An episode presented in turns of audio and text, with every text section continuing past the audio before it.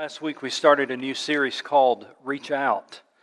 I know we talked last week about the tension that we all feel sometimes between reaching out to people who need the Lord and pulling back and being silent.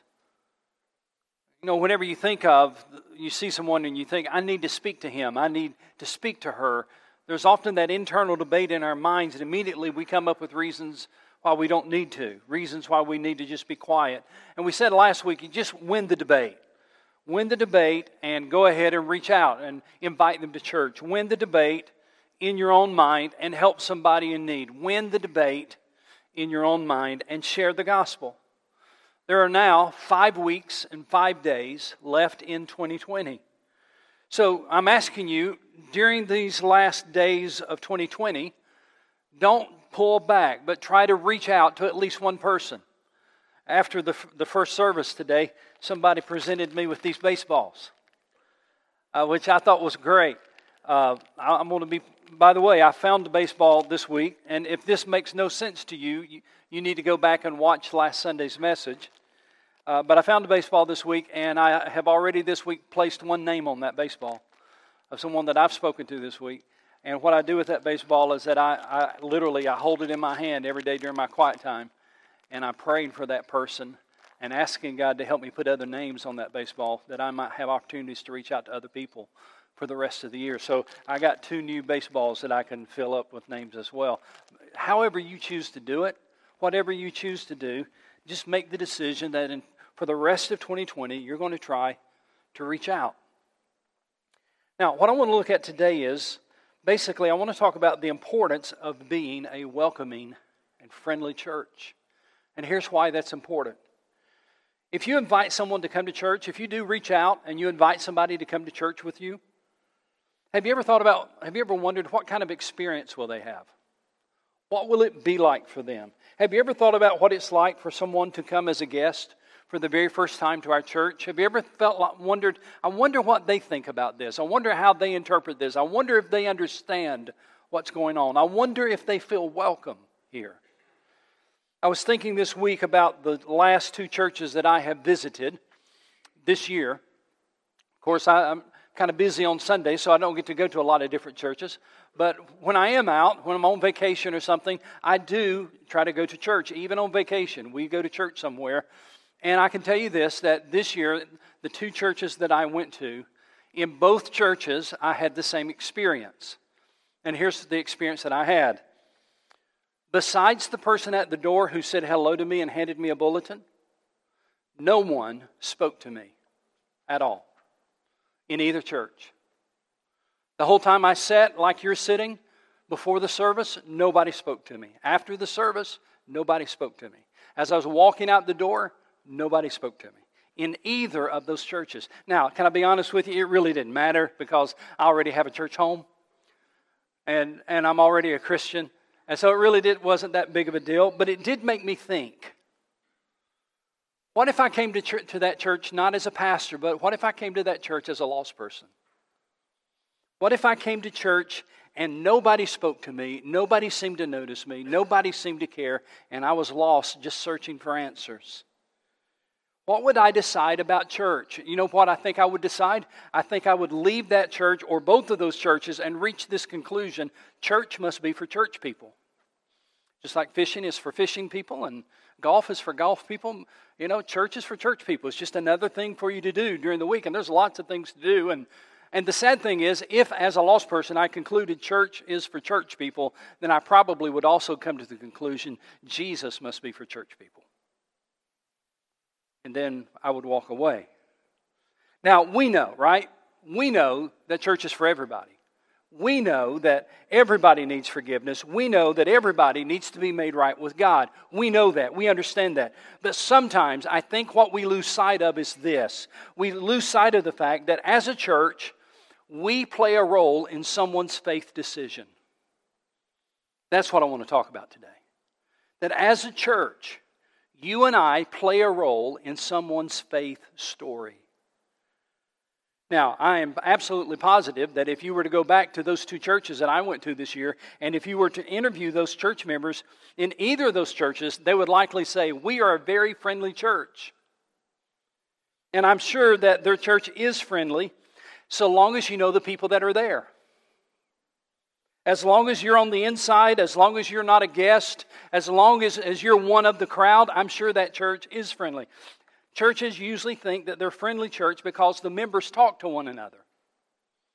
They usually think we're a friendly church because we know one another. But they don't think about walking in the shoes of first time guests and walking in the door and what is it like. By the way, do you know what the worst part of being in a church is if you're if you're new to that church? If you don't hear anything else today, I want you to hear this. I want this to sink in.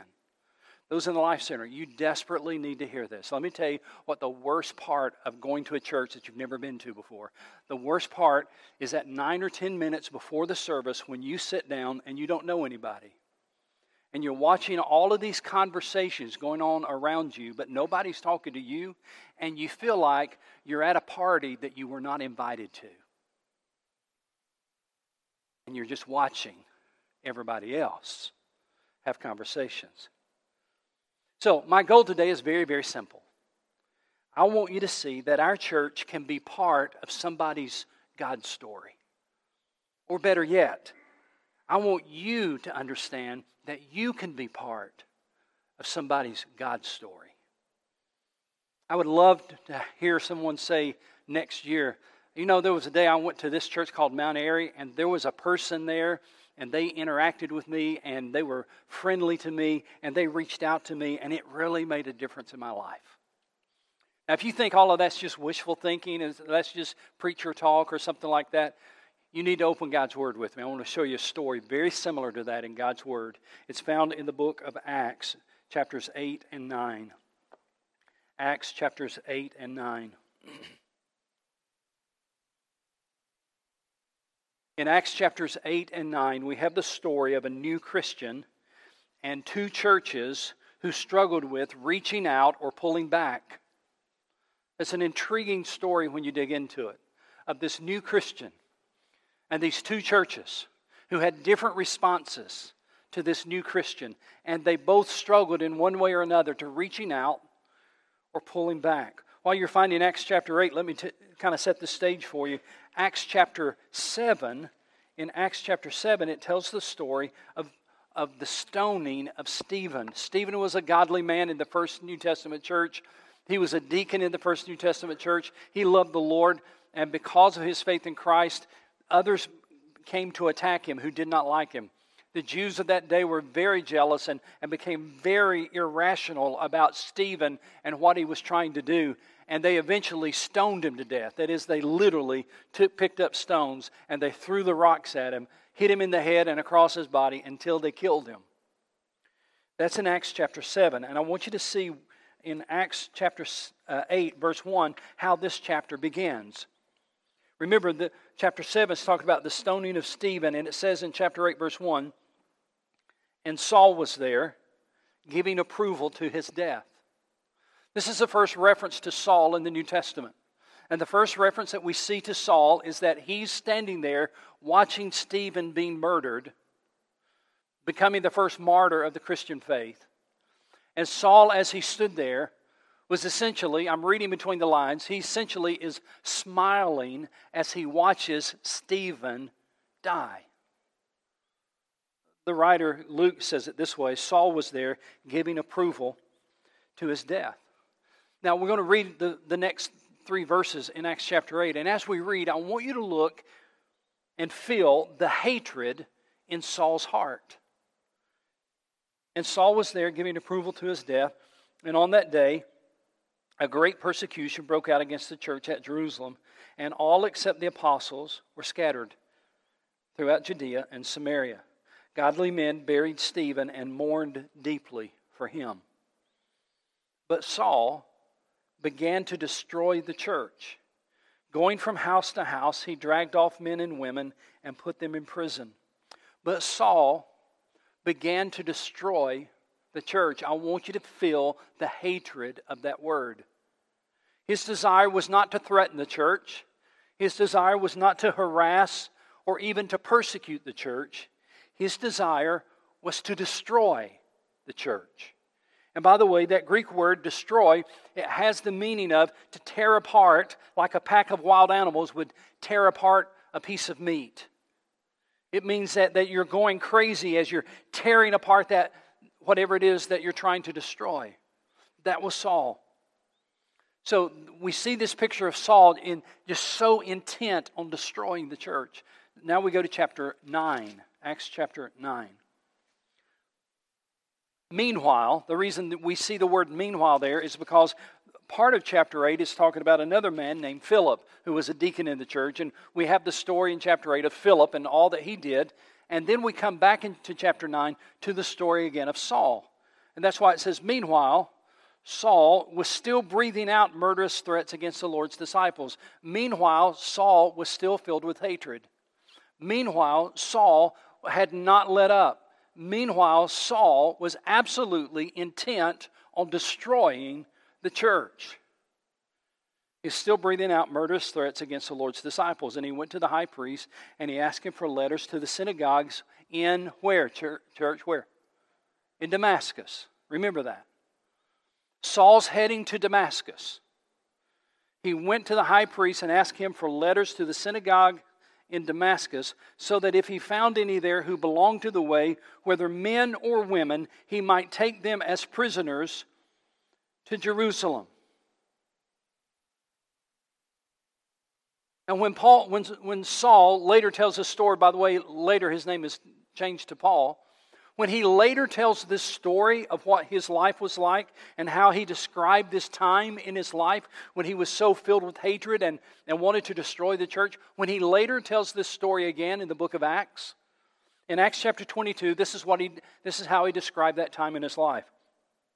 He said, I persecuted the followers of this way to their death, arresting both men and women and throwing them into prison.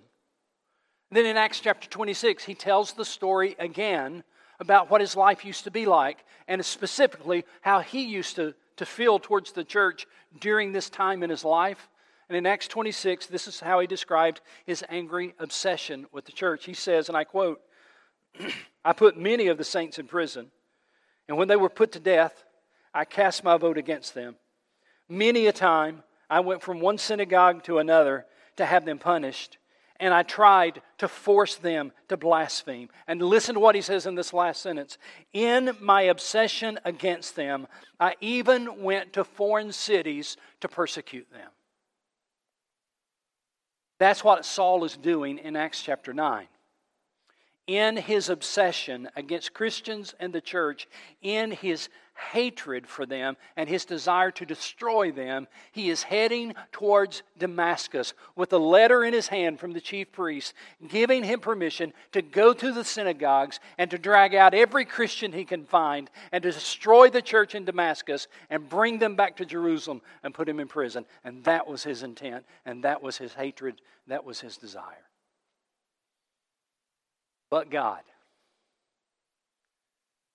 On the way to do all of that, on the way to Damascus, and apparently just outside the city of Damascus, apparently just before he gets into the city limits, Jesus met him on the road to Damascus. Saul encountered Jesus, and the long story short is Saul got saved that day. He became a follower of Christ. He became a Christian. He became the very thing that he hated and he got saved. It's one of the greatest salvation stories this world has ever seen. And apparently, the reason I say apparently it was not far from the city is because of what I read in chapter 9, verse 6 and verse 8. Verse 6 says, The Lord is talking to him now after this vision and this appearance of the Lord Jesus. And, and he says, Now get up and go into the city, and you'll be told what you must do. It sounds like they're not very far outside of the city. Now, now Saul, get up go into the city. And look again in verse uh, 8. Saul got up from the ground, but when he opened his eyes, he could see nothing. So they led him by the hand into Damascus. Now, everybody, listen to me real carefully, please. Those watching online, thank you for tuning in today. And those in the Life Center, thank you for being here today. Please make sure you hear this. Why did God send Saul on into Damascus? why not have him turn around and go home? His mission of persecuting and arresting Christians was over because he had become one. So, why didn't God say, okay, now that you're part of the team, turn around, go back to Jerusalem? So interesting that God sent Saul to the very people that Saul had planned to persecute. God sent Saul to the very church he had intended to destroy. But why? I believe it's because the church is God's primary vehicle of demonstrating His mercy, His love, and His grace. The church is called the body of Christ. And because it is the body of Christ, it is the primary vehicle that God uses to demonstrate His love and His mercy and His grace to those who desperately need it. And so God says to Saul, Now, Saul, you know that church you're getting ready to go destroy? Here's what I want you to do get up and go into Damascus. I want you to go to those people. I want you to encounter this church you intended to destroy. But here's an interesting thing before he ever got to that church, somebody had to come and reach out to him from that church. Or if I could say it another way, before he went there, somebody had to go visit him. We read the story. I'm not making this up. You can read the story beginning in verse 10. In Damascus, in Damascus, verse 10, there was a disciple named Ananias. And the Lord called to him in a vision Ananias? Yes, Lord, he answered. The Lord told him, Go to the house of Judas on Straight Street and ask for a man from Tarsus named Saul, for he is praying. In a vision, he has seen a man named Ananias come and place his hands on him to restore his sight. Lord, Lord, Ananias answered, I've heard many reports about this man and all the harm he has done to your saints in Jerusalem, and he has come here with authority from the chief priests to arrest all who call on your name. Question Was Ananias wanting to reach out or to pull back? Absolutely. I would too. He was not just having a debate in his head, he's having a debate with God. God, if there's anybody that can't be saved, it's this guy. And I don't want to put my neck on the line reaching out to him. But I want you to notice who won the debate. Verse 15. But the Lord said to Ananias, Go. This man is my chosen instrument to carry my name before the Gentiles and their kings and before the people of Israel. I will show him how much he must suffer for my name. Now, here's the first lesson I want you to get today. The first thing I want you to understand, based on this story we've read so far and what we're going to look at, the first thing you need to grab hold of is this God uses the church to help people grow in their faith. God uses the church to help people grow in their faith. Ananias went to Saul, watch this, and he ministered grace to him. I can show it to you right here in the scripture. Verse 17. Then Ananias went to the house and entered it, placing his hands on Saul. By the way, when it says placing his hands, if I was Ananias and I was going into the presence of this murderer named Saul, when I walked up to him, my hands would be doing this. And it says he placed his hands on him and he said two amazing words Brother, Saul. He didn't place his hands around his neck and say, You low down good for nothing. He didn't place his hands on him and say, I have come to get vengeance on God's behalf. Put his hands of grace on him, and he called him brother. Ananias went to the house and entered it, placing his hands on Saul. He said, Brother Saul, the Lord Jesus, who appeared to you on the road as you were coming here, has sent me so that you may see again and be filled with the Holy Spirit. And immediately something like scales fell from Saul's eyes, and he could see again and got up and was baptized. One friendly, obedient person made a difference in this new believer's life by reaching out to him at a critical time. He reached out when he wanted to pull back. And it made such an impact on Paul or Saul. Now, when I continue to read the story, I come to verse 19. Don't read verse 19 yet. When I read the story, I come to verse 19, and the only thing I can say when I get to verse 19 is, wow. Let me show you what it says. Verse 18. Let's start there again. Immediately, something like scales fell from Saul's eyes, and he could and he could see again, and he got up and was baptized. Verse 19 says, And after taking some food, he regained his strength. That's not the wow part. The wow part is the second part of verse 19. Saul spent several days with the disciples in Damascus. I literally had to write beside my notes in my study Bible or my study book notes, wow. Because you understand what those words are saying? Saul went to the church he was intent on destroying, and they welcomed him. Saul went to the place where he had intended to murder people, and they welcomed him.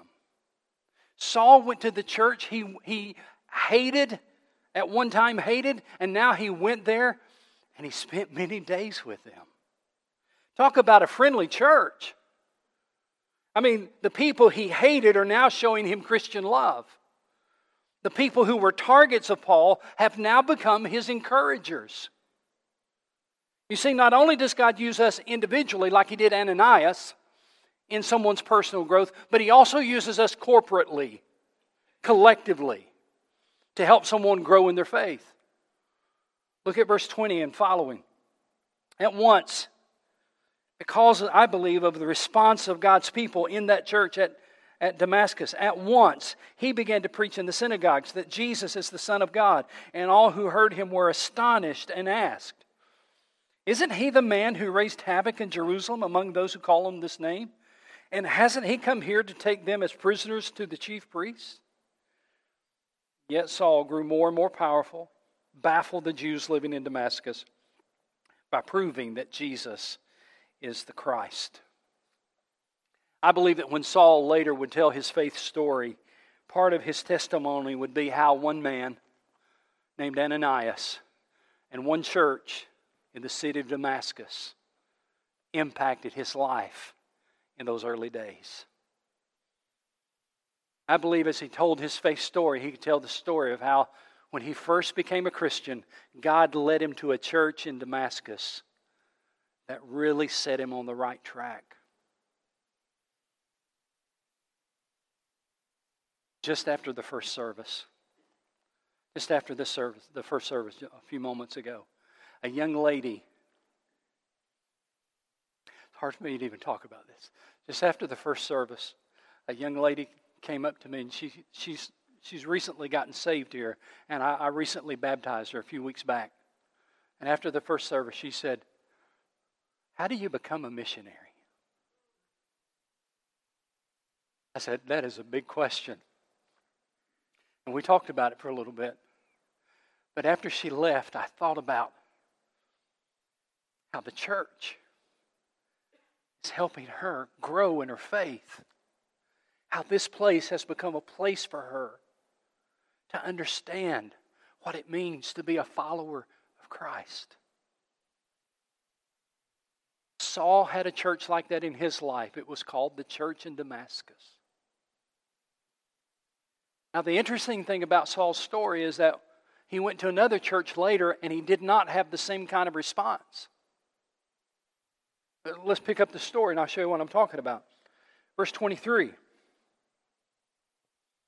After many days had gone by, the Jews conspired to kill him. Now, not the Jews in the church at Damascus, but those Jews who were living in the area, uh, not the Christians, but the Jews who were living in the area, they felt like Saul had become a traitor. Instead of a Jew following Moses, now he's preaching Jesus. And they believed that was against Moses. And so these Jews living in Damascus said, He has turned against us. We need to rid the world of him. And so they became like Saul was previously. They wanted to kill him. So after many days, verse 23, the Jews conspired to kill him, but Saul learned of their plan, and day and night they kept close watch on the city gates in order to kill him. But his followers took him by night and lowered him in a basket through an opening in the wall. Now, watch what happens in verse 26. When he came to Jerusalem, he tried to join the disciples, but they were all afraid of him, not believing that he was really a disciple. Translation When he went to Jerusalem, he tried to go to church there. Were they reaching out or were, were they pulling back? They were pulling back big time. Absolutely pulling back. Not believing Saul was really a Christian. You know, it's, it's kind of hard sometimes to overcome your reputation. Saul was not welcomed in this church like he was in Damascus. Must have been a confusing experience for him. In Damascus, he found a church that opened their arms to him in Jerusalem, he found a church that was backing up away from him. And it must have been somewhat of a confusing time. But watch this. Suddenly, God used another individual from that church in his life. Look at verse 27. Verse 26 talks about how the church pulled back because they were afraid of him, not believing he was really a disciple. Verse 27 But Barnabas took him and brought him to the apostles. And he told them how Saul on his journey had seen the Lord, and that the Lord had spoken to him, and how in Damascus he had preached fearlessly in the name of Jesus. Barnabas, by the way, the name Barnabas means son of encouragement. Every church needs some Barnabases. Every church needs some people who will be people of encouragement. And thank God for the Barnabas in Jerusalem's church because when, when Saul went into that congregation, perhaps expecting the same kind of warm, friendly fellowship that he had found in Damascus, he found something far different. The people were not reaching out, they were pulling back until, until an individual stepped up named Barnabas and welcomed him. And once again, because somebody took that step of reaching out to him, once again, Paul experienced the love and support of the local church. Look at verse 28. You'll see how it changes. The temperatures definitely changed because of Barnabas reaching out. Verse 28. So Saul stayed with them. He stayed with the church in Jerusalem. So Saul stayed with them and moved about freely in Jerusalem, speaking boldly in the name of the Lord.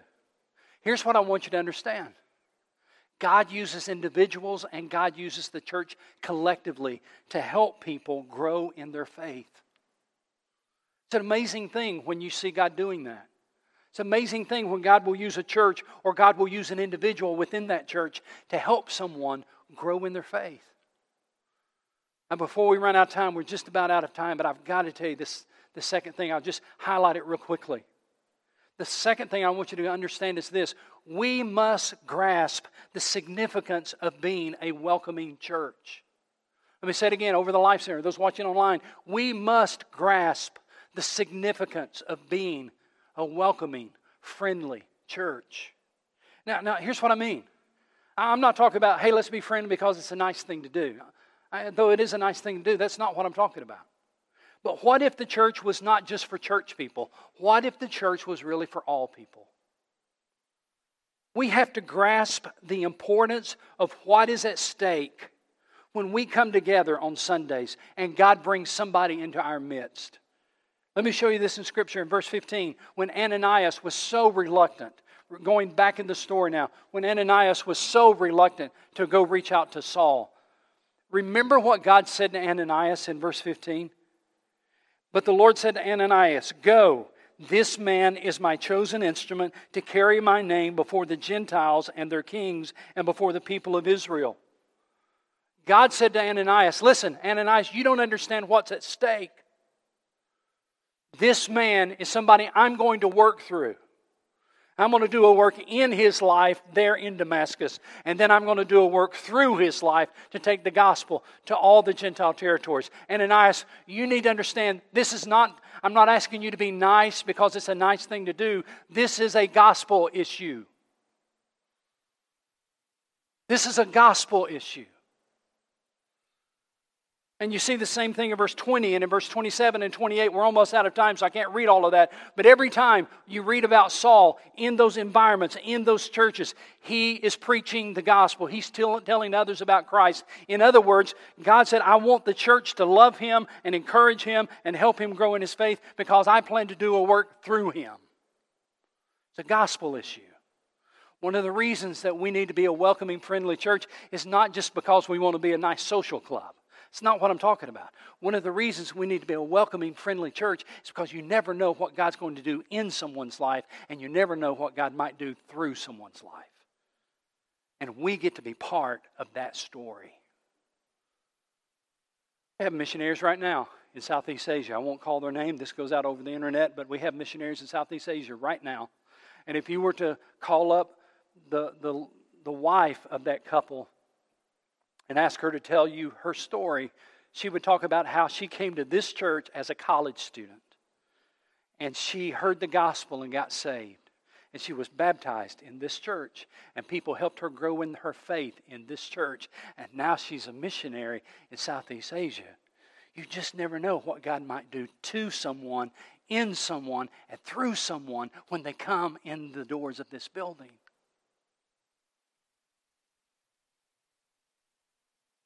And even better than our church being part of someone's faith story, what's even better than that is when you are part of someone's faith story. When someone can point to an individual, and over the years I've heard the stories, good stories of people who come to this church and they'll say to me, But it was Mr. So and so who reached out to me, or it was this lady who invited me to BSF, or it was this person who sat with me, or it was this person who took me to lunch, or it was this person that discipled me. And they point to an individual within the church that impacted their life greatly. See, my, my point is simply this don't pull back, reach out because you never know what's at stake. We need to grasp the importance of what's at stake. We, the reason we're to be a welcoming, friendly place is not just to be a social club, but it's a gospel issue. You never know what God might do in someone and what God might do through someone. Let's all fight that gravitational pull towards having a church for church people. That's, that's the way, if, if you just leave it to itself, that's the way it always happens. It's a church for church people. But instead, let's work to have a church for all people. What if we had a church for the unchurched? What if the church should really exist to help people who are far from God find and follow Jesus? What if that was our purpose? Or could I put it to you this way? What if we focused on what Jesus died to make possible? What if that was our focus? Let's focus on what Jesus died to make possible. Because you never know. You never know when a Saul might walk in your door. Because God sent him to a church to be the vehicle to demonstrate His love, His mercy, and His grace to that individual. You just never know whose life God's working in. And I would love for our church to be part of their faith story, but more than that, I would love for you to be part of their faith story. Pray about that. Father, in the name that is above every name, we, we're grateful that we have a church family and a wonderful church family. What an a, a, a, what a testimony many people have shared over the years about this church and, and the way that they have ministered to others and reached out and welcomed others. But God, help us not to rest on our past. Help us to focus on the work yet to do. And may we be the body of Christ to everyone who comes here. May we be a friendly church that has a focus on the gospel. It's in the name of Jesus, the name that is above every name, that we pray. Amen.